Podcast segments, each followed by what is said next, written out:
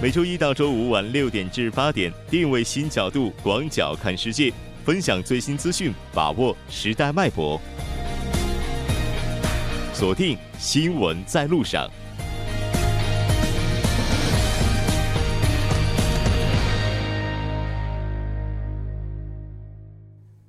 好了，欢迎回来，了解最新热点焦点，锁定调频一零点三新闻在路上。稍后是广告时间，广告过后马上回来。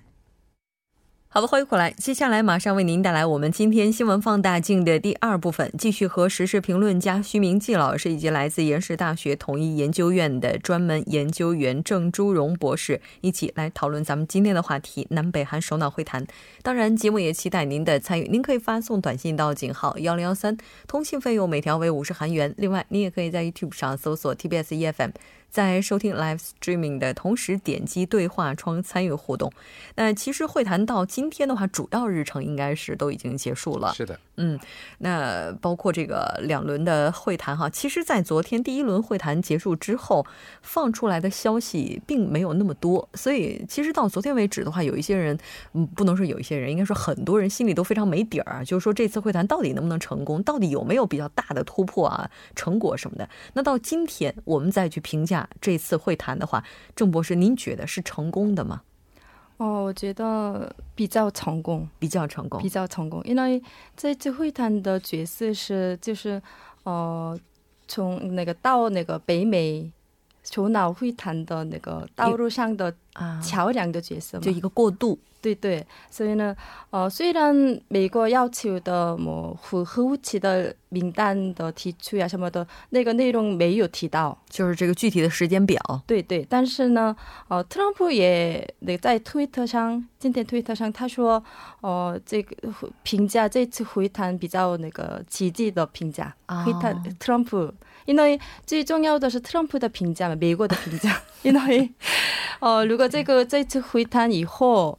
呃，最这这次会谈的那个成功不成功的那个结果，就是在于啊，那个美国跟那个北朝鲜的会谈的成那个成功，嗯，以后的那个，所以呢，呃，特朗普说那个以后，呃，北朝鲜呃实实质上实质上受到那个是核试查，然后呃北在北朝鲜不再。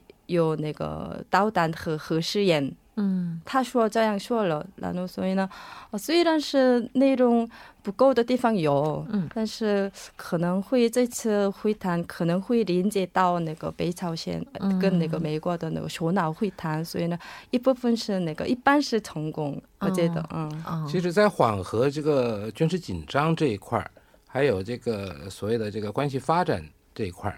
这两个呢，是因为南北之间的事情，所以比较好谈，比较顺利的。啊，当然，这个其实这个铁公路的对接，这个可能有跟这个联合国这个对北韩制裁可能有一点挂钩。然后事后呢说，如果顺利的话呢，又是开城空园区重启啊，什么金刚山旅游也是重启等等，这是南北之间的问题是什么呢？跟美国挂钩的呢？当然，其他不是说不挂钩，但是最重要的呢，还是这个无核化这一块嘛。那么无核化这一块呢，我我刚才也说了，前面那那那两个啊，就是完全废弃。这个呢是其实也没什么很大的问题，是主要是讲的后面那一块嘛，就是说那个宁边的核设施我可以，个问题是你要有一些，就是我有一些前提条件，就是刚刚说的这个新加坡的这个宣言里面，好像当时。呃，据说那个特朗普总统有说是要宣要一起宣布这个所谓的中战宣言啊，但是到现在呢，因为要他先要你交出一些清单啊，就像你核岛你有多少，然后你要怎么样处理，然后呢时间表怎么样，这个呢北韩呢呃不能说马上。就给他提出来，嗯所以在这这个问题上呢，一直都有一些瓜葛，双双双方面。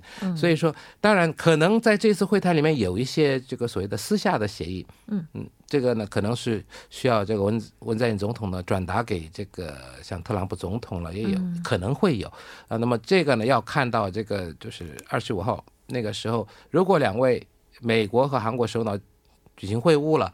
然后有些这些东西都谈好了以后的话，那么再看美国他的反应怎么样了。是的，没错。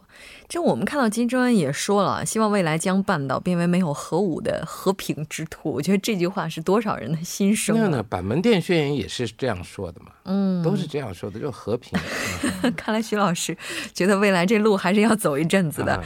那金正恩他也承诺了，说可能如果没有什么意外的话，年内会访问韩国。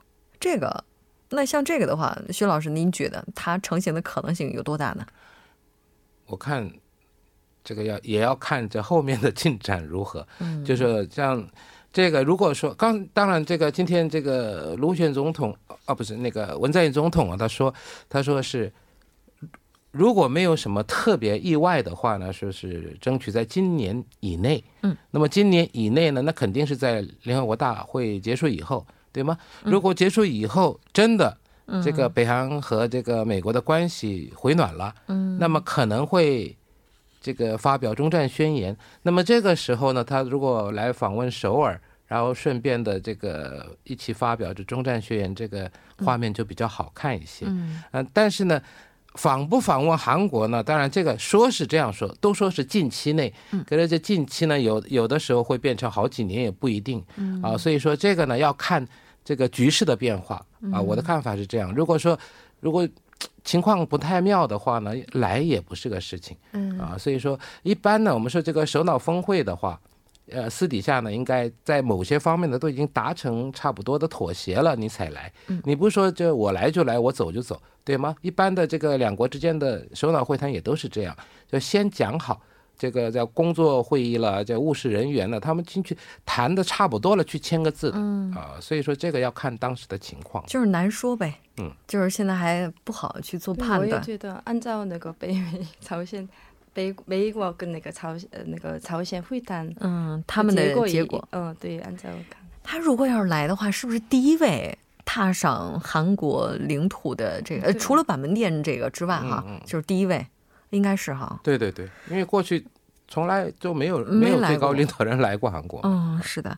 那像这次的话，我们知道文总统他也他也是带着大规模的使节团，包括经济界的人士，像三星电子副会长李在镕啊，SK 集团的会长崔泰元，包括 LG 集团的会长这个聚光膜现代集团的副会长金荣焕啊，也都是出席了。那其实带着这个韩国的财团主要领导人，这个目的的话也是。非常明确吧，希望进一步的沟通和北韩之间的经济发展。对，啊，因个北朝鲜的非核化的最终阶的目的目标就是那个改革开放嘛，发展经济。对，发展经济。所以呢，应该那个同那个北非核化跟那个改革开放的准备一定得同时准备。嗯。所以呢，这一次的呃，韩国政府跟那个主要经纪人一起那个去访问。北朝鲜的意思，准备改革开放，还有北那个商量那个北朝鲜的经济问题的那样的意义的。就是以我看来，这个四大集团的这个就是就是可以说是代表了吧？嗯啊，他们呢就是访问平壤呢，就我我我我觉得这个没有什么很大的意义，就是这团里面就是表示说我们这个经济界人士啊有头有脸的来了。我看重要的是什么呢？像现代集团的会长玄正恩。嗯，或者是这个韩国产业银行的行长，或者韩国铁道公社的社长，甚至那个观光公社的社长，嗯，这些人去呢比较有实质性的意义。为什么呢？因为玄真恩呢，大家都知道，现在峨山跟北韩呢有这个金刚山旅游啊，这这块面有挂钩的嘛。嗯。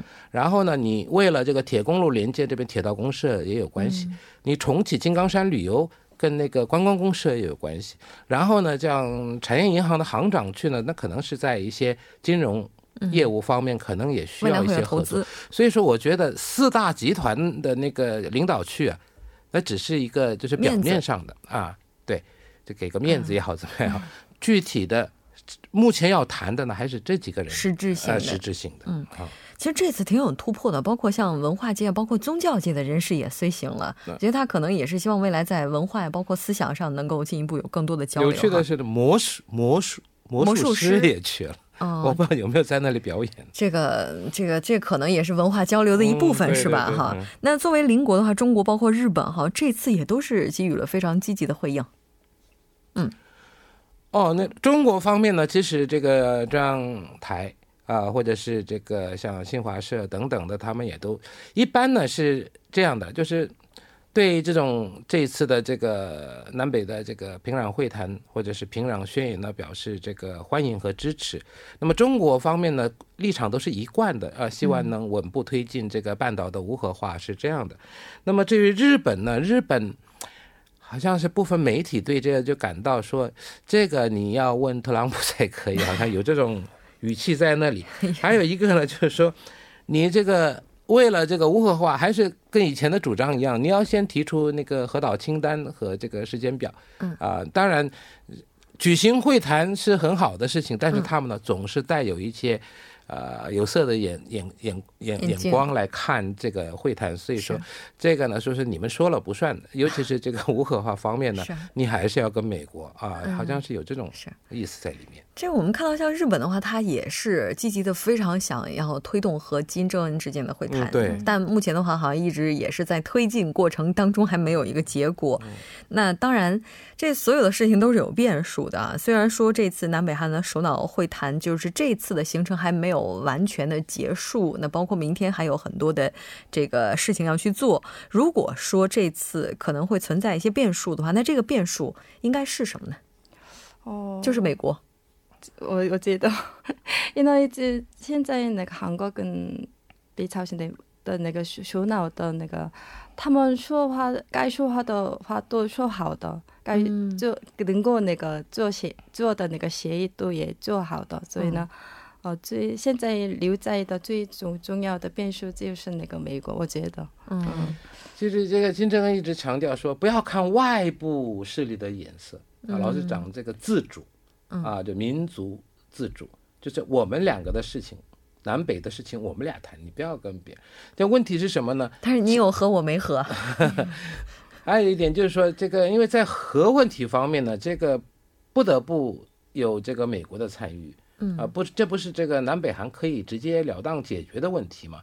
啊，所以说呢，这么想来想去呢，还还是这个美国是一个最大的变数了。如果说美国啊，这一次。说是啊，你这样的，既然这样有进展了，我们可以再谈的话，如果开始再谈的话呢，那么以后呢可能会有一个成功的一个机会在那里。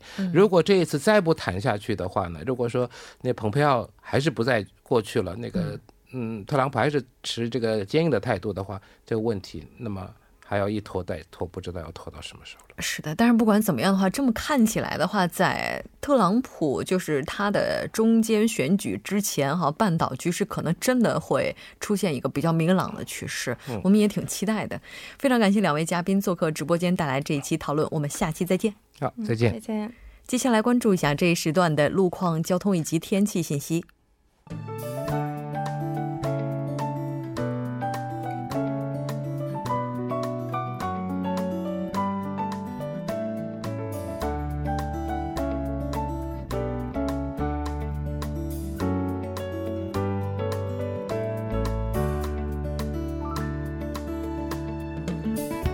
晚间七点四十四分，依然是由程琛为大家带来这一时段的路况及天气信息。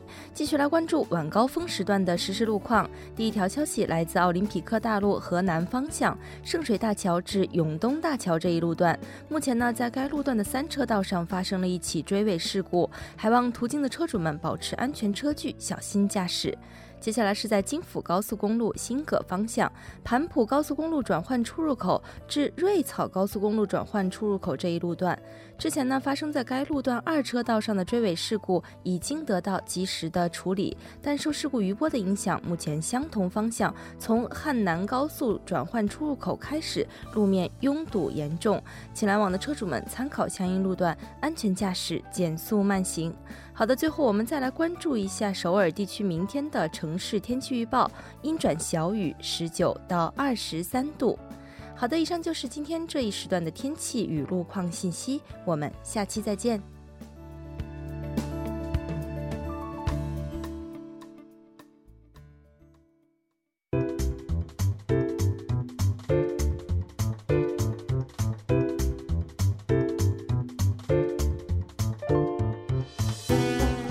历史，横看新闻，解读新闻中的历史。接下来马上请出栏目嘉宾，来自幼松大学的外籍教授苏杭。苏教授，您好。那主持人您好。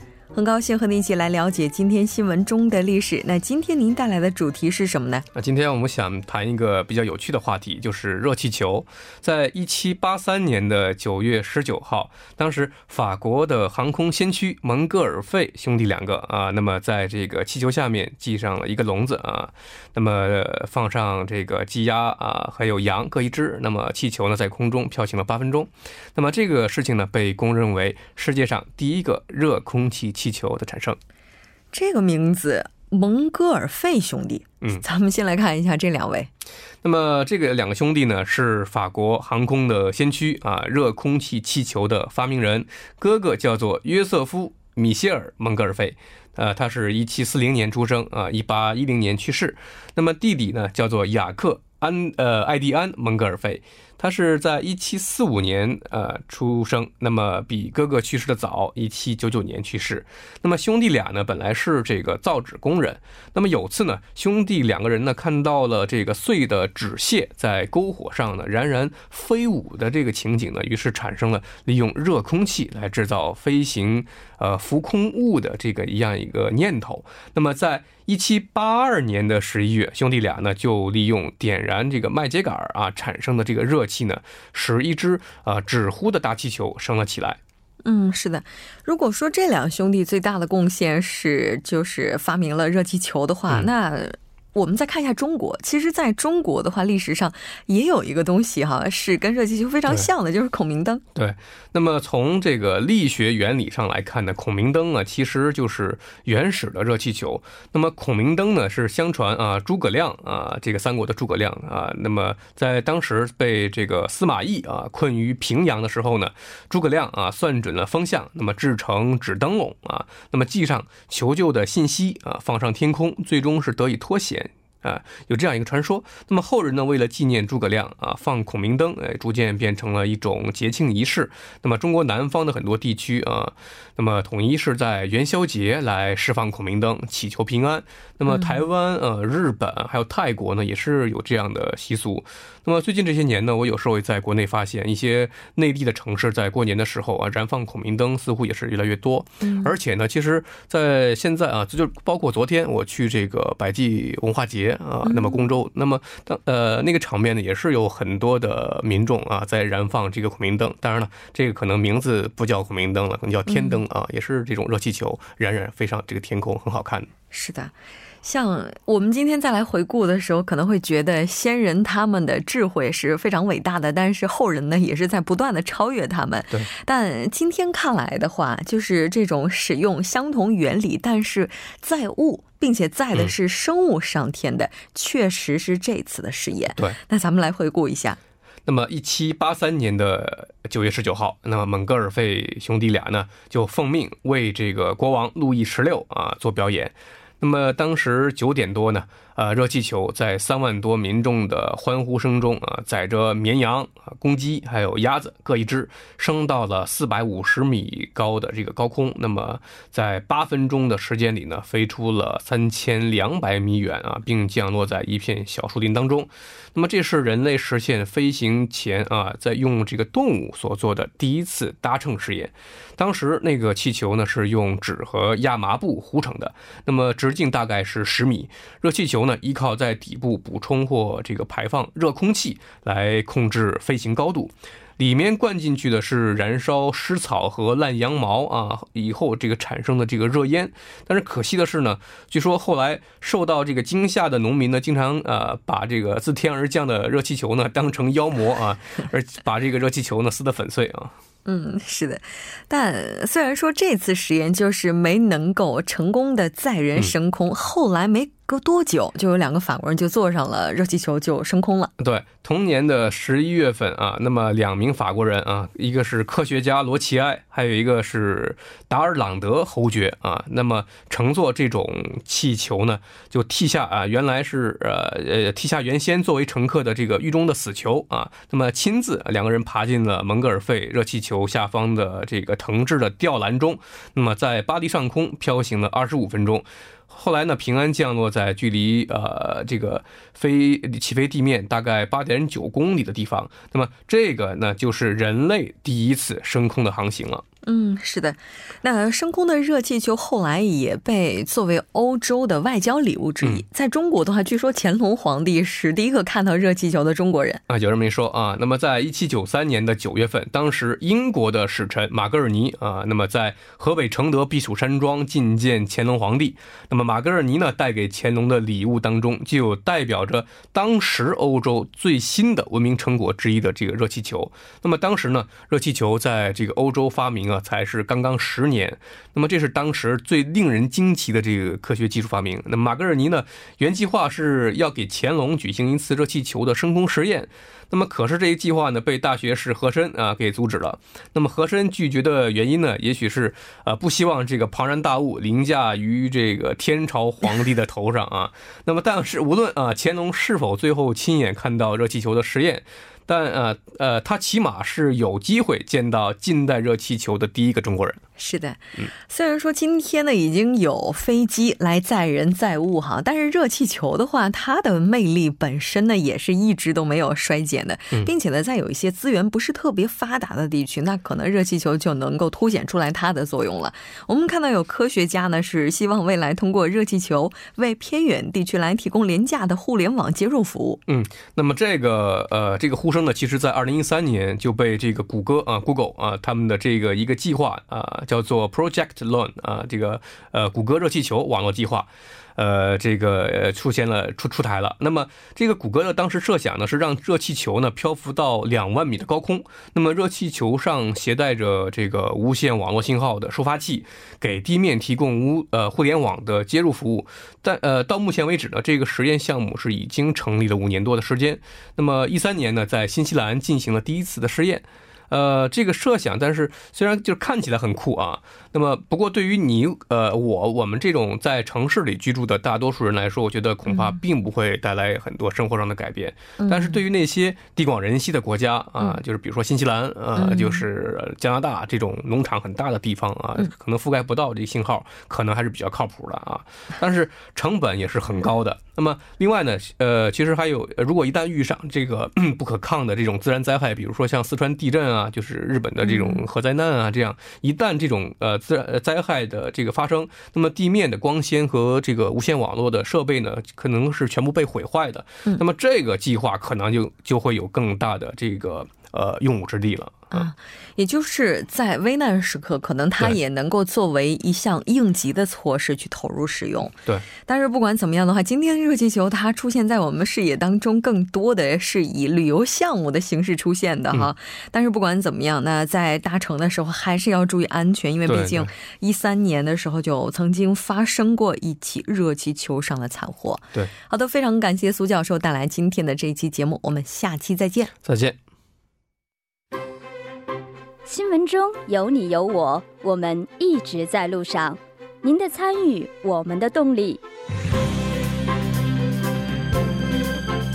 参与我们的节目，您可以通过手机短信的方式发送短信至井号一零一三，每条短信会收取五十韩元的通信费用。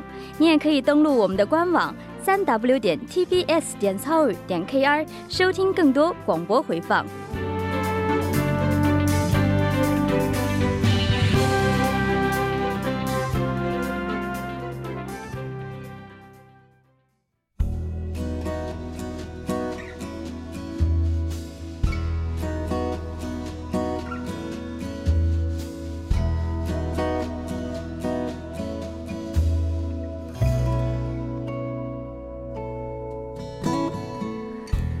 随着南北韩首脑会谈今年相继在板门店以及平壤举行，南北关系吹起了暖风。位于京畿道北部的安保主题旅游区呢，也开始恢复了以往的人气。